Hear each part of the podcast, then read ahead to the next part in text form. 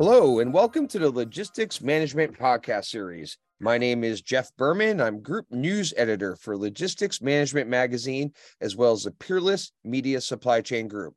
Uh, today, it's a real pleasure to welcome back Jonathan Gold to our podcast. Jonathan serves as Vice President of Supply Chain and Customs Policy at the National Retail Federation in Washington, D.C. In his role, John is a primary spokesperson and is responsible for representing the retail industry before Congress and the administration on things like supply chain, international trade, product safety, and customs related issues impacting the retail industry. While with NRF, John has been a leading advocate of the value of trade and global value chains to the United States economy. Before joining NRF, John served as a policy analyst in the Office of Policy and Planning for the U.S. Customs and Border Protection Agency, also known as CBP. He joined CBP in May 2006 and was responsible for providing policy guidance on issues surrounding maritime cargo security and trade related matters. He's also worked on implementation issues surrounding the Safe Port Act and other issues within the agency, including CBP intelligence reform, pandemic flu, and also trade facilitation. Before joining CBP, John spent nearly a decade with the Retail Industry Leaders Association, holding several government relations positions, which included director and then vice president of international trade policy, before being named VP of global supply chain policy in January 2005. John now currently also serves on the Department of Commerce's um, Commerce, that is, Advisory Committee on Supply Chain Competitiveness, and he also has previously served on the DHS's Commercial Customs Operations Advisory Committee and the Department of Commerce's International Trade Advisory Committee on Distribution Services. John holds a bachelor's degree in international business with a concentration in finance from American University in Washington, D.C. Hey, John, welcome back. Thanks, Jeff. Glad to be here.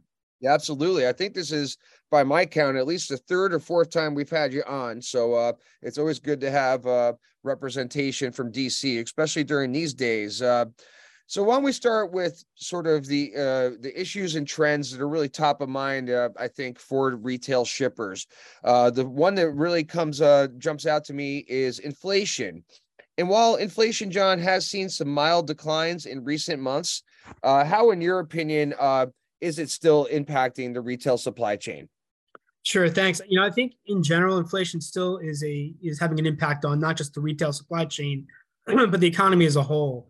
You know, the biggest impact is just the ongoing uncertainty about how the consumer and the economy are going to continue to respond. Mm-hmm. And you know, for our members, it's not just the consumer prices that are rising, but it's all the other costs for retailers that have been impacted by inflation.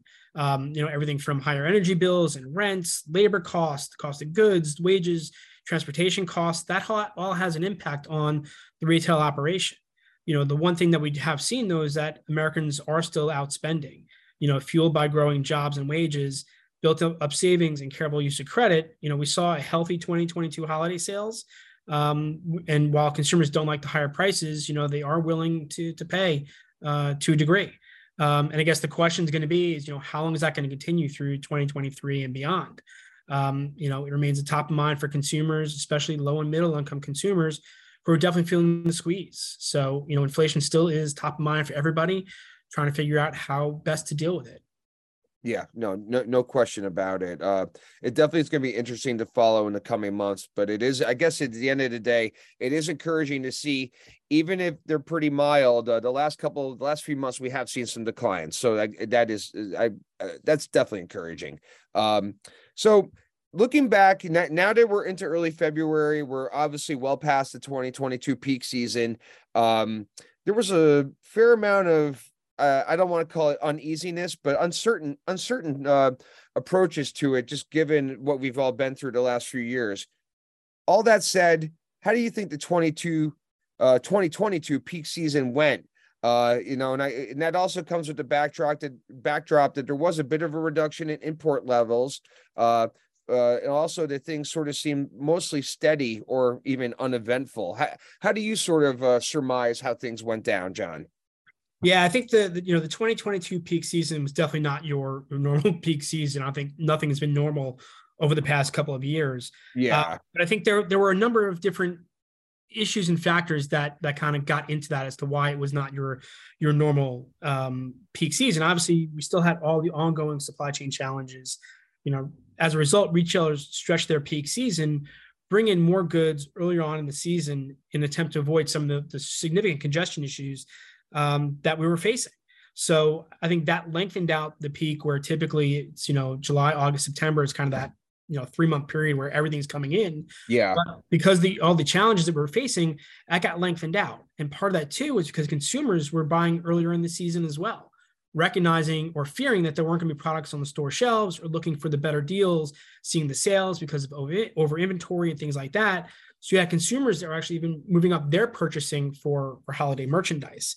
Um, you know, and even though we saw congestion has started to, to ease, you know, we saw lower lower import volumes towards the end of the year. But again, that's because a lot of folks pulled things forward and, and brought it in earlier in the season. So that's why you saw such a dip towards the end of the end of the year um, as a part of that. And obviously, it wasn't just the congestion issues that we saw on the West Coast that you know forced folks to look to the East Coast and Gulf Coast. You know, obviously the the ongoing labor negotiations as well had an impact uh, and drove some decisions for folks to, to move some of their, their cargo away. Um, but, you know, in all honesty, despite the challenges, you know, retailers were able to deliver uh, to consumers for their, their needs for a very positive and happy holiday season. Uh, but, you know, it definitely was not your normal peak, but I think retailers adjusted as they needed to, to, to meet the demands that they saw. Yeah, absolutely. Yeah, definitely a far cry from early on the pandemic when people were uh, describing the nature of things as peak season all the time. so it's good. It's good to get past that. Um, so it kind of is a nice segue there in terms of what we see with what's going on with uh, inventories and uh, specifically retailer inventories in terms of how uh, they are sort of continuing to impact the retail supply chain. There's a, a, an ongoing sort of narrative. It appears that retailers will be working through their uh, sort of still high levels of inventory closer to mid-year when we uh, then we'll eventually return to a more normal cycle. Do you, do you see things in that way, or are we missing something? No, I, I think that's the case. I mean, look, you know, inventory sale to sales ratios for the overall industry remain well below historical norms, but each retail sector is a little bit different in their industry in their inventory profile. Um, you know, each sector is a little bit positioned a little bit differently when it comes to inventory levels in relation to, to sales. Obviously, you know, early on in the pandemic when everybody was stuck at home and buying appliances and furniture and televisions and you know everything else, and then you know that become you know excess inventory in 2022 when folks weren't buying as much of that.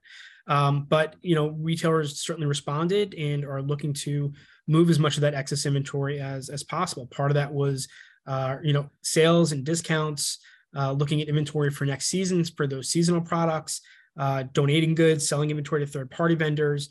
Um, you know, all that continues today as retailers try to work through some of those those uh, those excess inventories. Um, you know, for but for the most part, I think retailers felt pretty good going into 2022, the holiday season, and I think feel feel good going into into this year as to where they're going to be on their their inventories. Um, you know, we're kind of talking with members now, trying to figure out kind of where they are. And I think most feel that they're they're in a good spot um, as compared to where they were uh, early part of last year. Okay, great, great. And um, uh, speaking of last year, especially towards the end of the year, all eyes were firmly and squarely on the rail labor situation. Uh, it kind of uh, had a bunch of stops and starts to be sure, um, but but things did eventually get resolved with a new labor deal and that that leads us to sort of shift modes if you will over to uh, the ocean slash port side uh, specifically on the west coast as the ilwu and pma deal remains an issue with uh, no current contract in place. And we're, we're talking several months we're several months past now the expiration of that contract. Um, so it remains an ongoing uh, slash lingering concern. With all that as a backdrop, what, what sort of things the retail sheep shippers uh, need to do and sort of focus on in light of this current situation? Uh, we do hear a lot about port migration from West Coast to East Coast, which has obviously been ongoing for a while. But what, what what's at play here, really? Yeah, I mean, look, we we had encouraged the parties early on last year to to sit down and negotiate early knowing the contract was set to expire on July 1. And, you know, typically when the negotiations occur, they don't sit down until a couple months before to start negotiations. Yeah. Uh, they didn't start until I think May 15 is when they they started negotiating. And that didn't give them a whole lot of time before the contract expiration. Yeah. So, you know, that's one of the reasons why, you know, early on last year, we called upon the parties to, to get together early and start having those conversations, knowing there are going to be a lot of tough issues that they're going to have to discuss.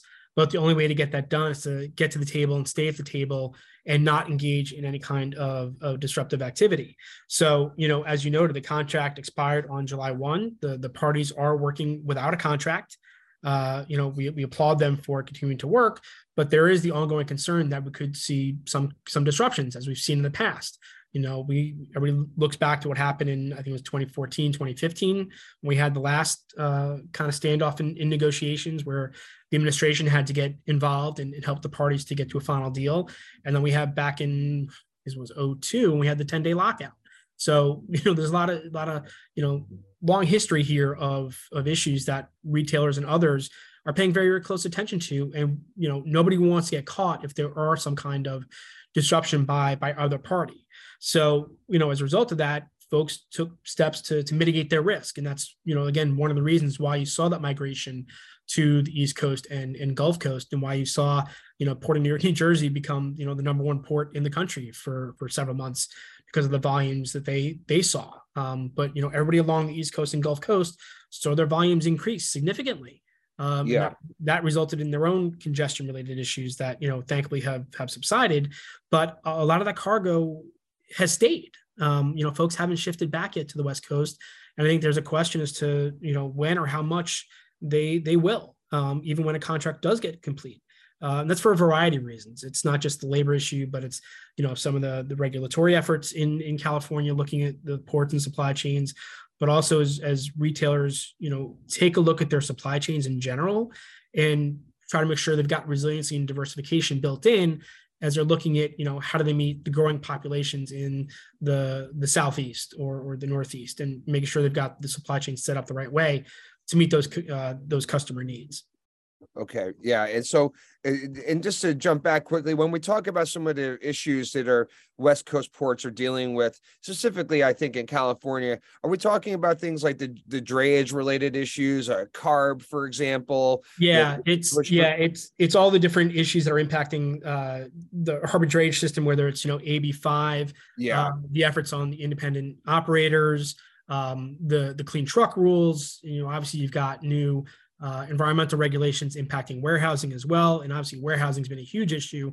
not just in in on the West Coast, but elsewhere. As you saw those volumes increase, trying to find out places to put them, put those volumes. So yeah, uh, you know, it just it creates a, a tough environment for folks.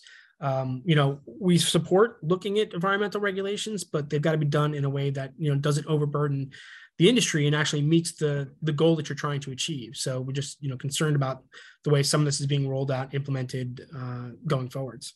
Okay. Yeah, absolutely.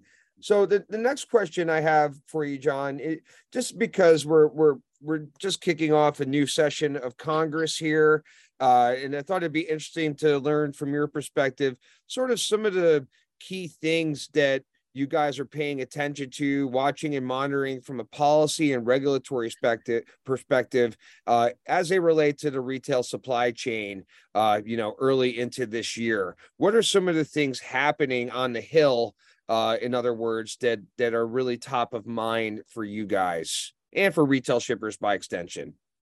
Yeah, I mean, I think in, in, general, you know, as Congress is, you know, finally getting back together and their hearings have already started looking at, at different uh, aspects um, of the supply chain. I mean, the House Transportation Committee held their first hearing the other day with the focus specifically on what's happening in the supply chain, yes. implementation of the the the big uh, highway, you know, the infrastructure bill that was signed into law, um, looking at that and how that impacts uh, the supply chain. But I think in general, Congress is going to continue to look at at the supply chain, look at the challenges that we face and how to continue to address them. Um, and again, implementation of things like the infrastructure law, uh, how does that help build resiliency into the system? Obviously, you know, we were strong supporters of the Ocean Shipping Reform Act that got passed multiple times uh, yes. by, by significant numbers before it became law. So, you know, looking at oversight for how that is being implemented, the Federal Maritime Commission and how they're moving forwards on their different regulations. Uh, for us specifically, looking at things like the detention demurrage issue and come up with final rules on, on that. Um, that certainly is a, a huge issue that we're going to be paying very close attention to. Um, part of this too is looking at uh, other efforts on improving data data sharing among supply chain stakeholders. You know, you've got a couple of different initiatives within the administration looking at the, the flow program from the Department of Transportation. Um, Federal Maritime Commission is working on their perspective on this, the Maritime Transportation Data Initiative, that you know we could see something coming out of them in a couple of weeks. Uh, and then on the private sector side, we've got our uh, supply chain optimization and resiliency coalition that's been working on some efforts with ASTM to, to try and create some new data standards where they don't exist within the, the supply chain. Um, but certainly taking a look at all all things supply chain, this, this Congress is going to continue to do that as well as the administration with a focus now on again how do we build more resiliency into the system so we don't end up in the situation we were over the past couple of years with the, the congestion and everything else the other aspect of this too is looking at, at trade policy. Um, you know, and obviously the biggest issue that Congress is going to focus in on, I think, is going to be China from a variety of of uh, different lenses. You've got a new select committee on China competition that's going to be looking at all aspects of the U.S.-China relationship through the competitive lens. Um, you know, we're continuing to fight against the China 301 tariffs, which were in place you know, well before the pandemic and continue to be a, a drain and a tax on uh, on U.S. businesses and, and consumers. Um, you know, we think that's been a failed policy. China has not changed their behavior yeah. uh, on things such as forced tech transfer and, and IPR theft. And we've got to find a better way to address those issues as opposed to as opposed to using tariffs, which are nothing more than tax on on U.S. businesses. Um, so, you know, I think also looking at just trade policy in general will continue to be a focus on what this administration has been doing. Obviously, they've been trying to focus on trade through a worker-centered lens. Um, mm-hmm. so unclear from from our perspective what exactly that means, because certainly you know the millions of workers that we represent, you know, trade is a key part of why they have jobs uh, and why the supply chain and global value chain is is so important. Um, but you know, as they're looking at trade to find figure out how do you help folks shift away from China. So looking at onshoring, nearshoring, nearshoring, friendshoring kind of initiatives. Um, for us, also getting things like the generalized system of preferences and the miscellaneous trade bill uh, reauthorized once again, because that certainly provides incentive for folks to, to help them. Um, really is is critical. Um, so there, there are a lot of. I, think Congress is going to be very busy. Um, you know, the, the challenge we're going to face though is that we're coming into another presidential election cycle. So, uh, you know, Congress will focus certainly on, on that as well. Uh, but I think trade, supply chain are going to be uh, key focuses for the administration for this this next Congress as well as the administration going forwards.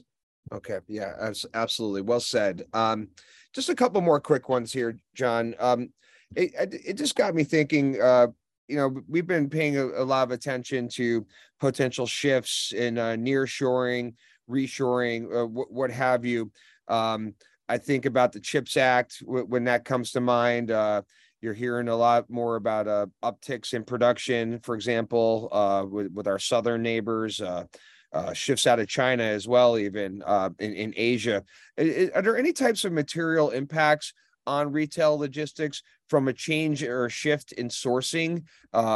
Uh, or is it is it sort of immaterial as long as the goods get to where you need them to go? I just I just was wondering how how you guys sort of approach that because we you just talked about tariffs and obviously as as that's viewed as an extra cost um, uh, on the price of doing business. So. Uh, are there any potential ramifications or impacts from sourcing uh, coming out of other areas as, as, it impacts our domestic supply chain, uh, retail on the retail side? Yeah, I think I mean, there's a lot that goes into shifting a, a, supply chain. I think that's, you know, one of the things that we're trying to, to make sure folks fully understand is that, you know, I think one of the things we've learned throughout the pandemic is that supply chains are complex. They're global in nature and it's very difficult to, to make a shift in a short amount of time. Um, you know, the biggest challenge we saw during the pandemic was for those who wanted to, to shift was trying to find alternate suppliers. And obviously we have global you know uh, travel shut down going out and make sure you can verify new vendors uh, do the audits you need to do testing you need to do.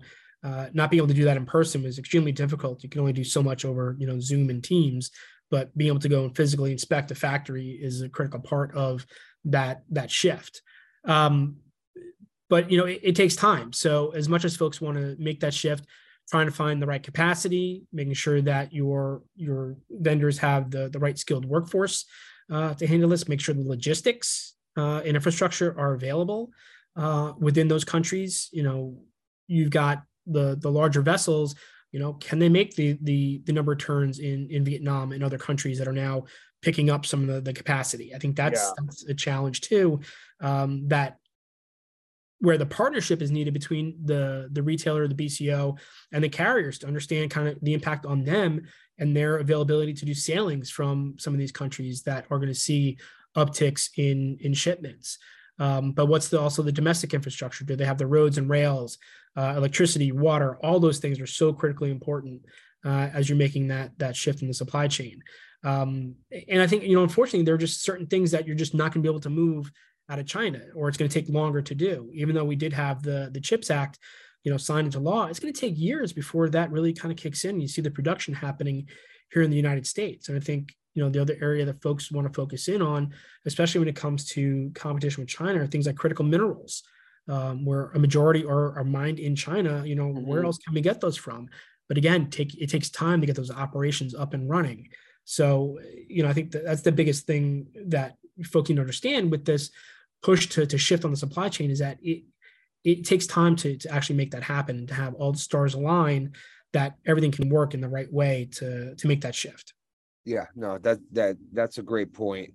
Um so just just to wrap up here john i'd just be curious to learn a bit about what you're hearing from your membership uh, the retail shippers in terms of what, what's really top of mind for them right now uh, when we talk about the supply chain logistics concerns and or challenges? Yeah i mean i think the, the biggest issue is just the ongoing uncertainty about what's going to happen for you know in both the us economy and the global economy you know as a whole. I think you know covid is still out there still has an impact. Um, you know china certainly has uh, you know changed some of their their uh, their issues on on COVID or their um, strategy, but that's that certainly has, has continued to be an, an impact in kind of the what's next. And I think for many retailers, it's you know how do they create better resiliency in the supply chain and make sure we address some of the challenges that were uh, you know further highlighted and exacerbated by by the pandemic because a lot of the congestion issues that we saw at our at our ports and through the, the domestic supply chain were issues that existed prior to the pandemic they just because of the, the volumes, you know, we saw them on a nightly basis. You know, they were being reported on the nightly news. So yeah. how do we how do we address those issues now that we've got some some lull time, or while volumes are down? How do we really get together and address these issues? Um, you know, create better uh, visibility in the system, better information sharing among stakeholders to address when these issues happen again, uh, to be better prepared to to move and, and react quickly. Um, you know, there's still some issues that that folks are having on things like empty container returns, which were a huge issue, you know, during last summer at the height of the the congestion issues. Yes, but they're still having those those issues today. And again, that's part of that is communication throughout the supply chain. So I think those are some of the issues. And again, you know, having better communication throughout, both internal to the organization, because we all know that supply chain is now a an issue to discuss at the C-suite on a daily basis. Mm-hmm. Um, so, but also with your partners and knowing who your true partners are that can uh, you know address whatever comes next and meet your expectations and meet whatever your mitigation plans are for, for moving forward. So. Uh, I know they're spending a lot of time on working through those issues, both internal and external, um, and again, trying to create better visibility and understanding and resiliency uh, within the supply chain. Yeah, no, that's great. Um, all right. Well, listen, Jonathan, this brings us to the end of our uh, allotted time for today's podcast. So, on behalf of Logistics Management Magazine and also the Peerless Media Supply Chain Group, I'd like to offer up a big thanks for joining us once again. I think it's your fourth time. I'll have to check on that. I'm not sure. thanks, Jeff. Always appreciate it. Yeah, yeah, you got it. And um, for those of you uh, out there on Twitter, please feel free to go ahead and give John a follow. He's a really good follow on Twitter, and that's simply at John Gold DC. And that's J O N Gold DC. I just want to repeat that. And also, if you're not following us at Logistics Management, please go ahead and do so simply at Logistics MGMT. And uh, also, please go ahead and sign up for our podcast and subscribe to it if you aren't already. Wherever you get your podcast, is simply go ahead and uh, search for Supply Chain 24 7 and it will come right up. All right, everyone. Well, thanks for joining us. Uh, have a great day and we'll see you next time. Have a good one.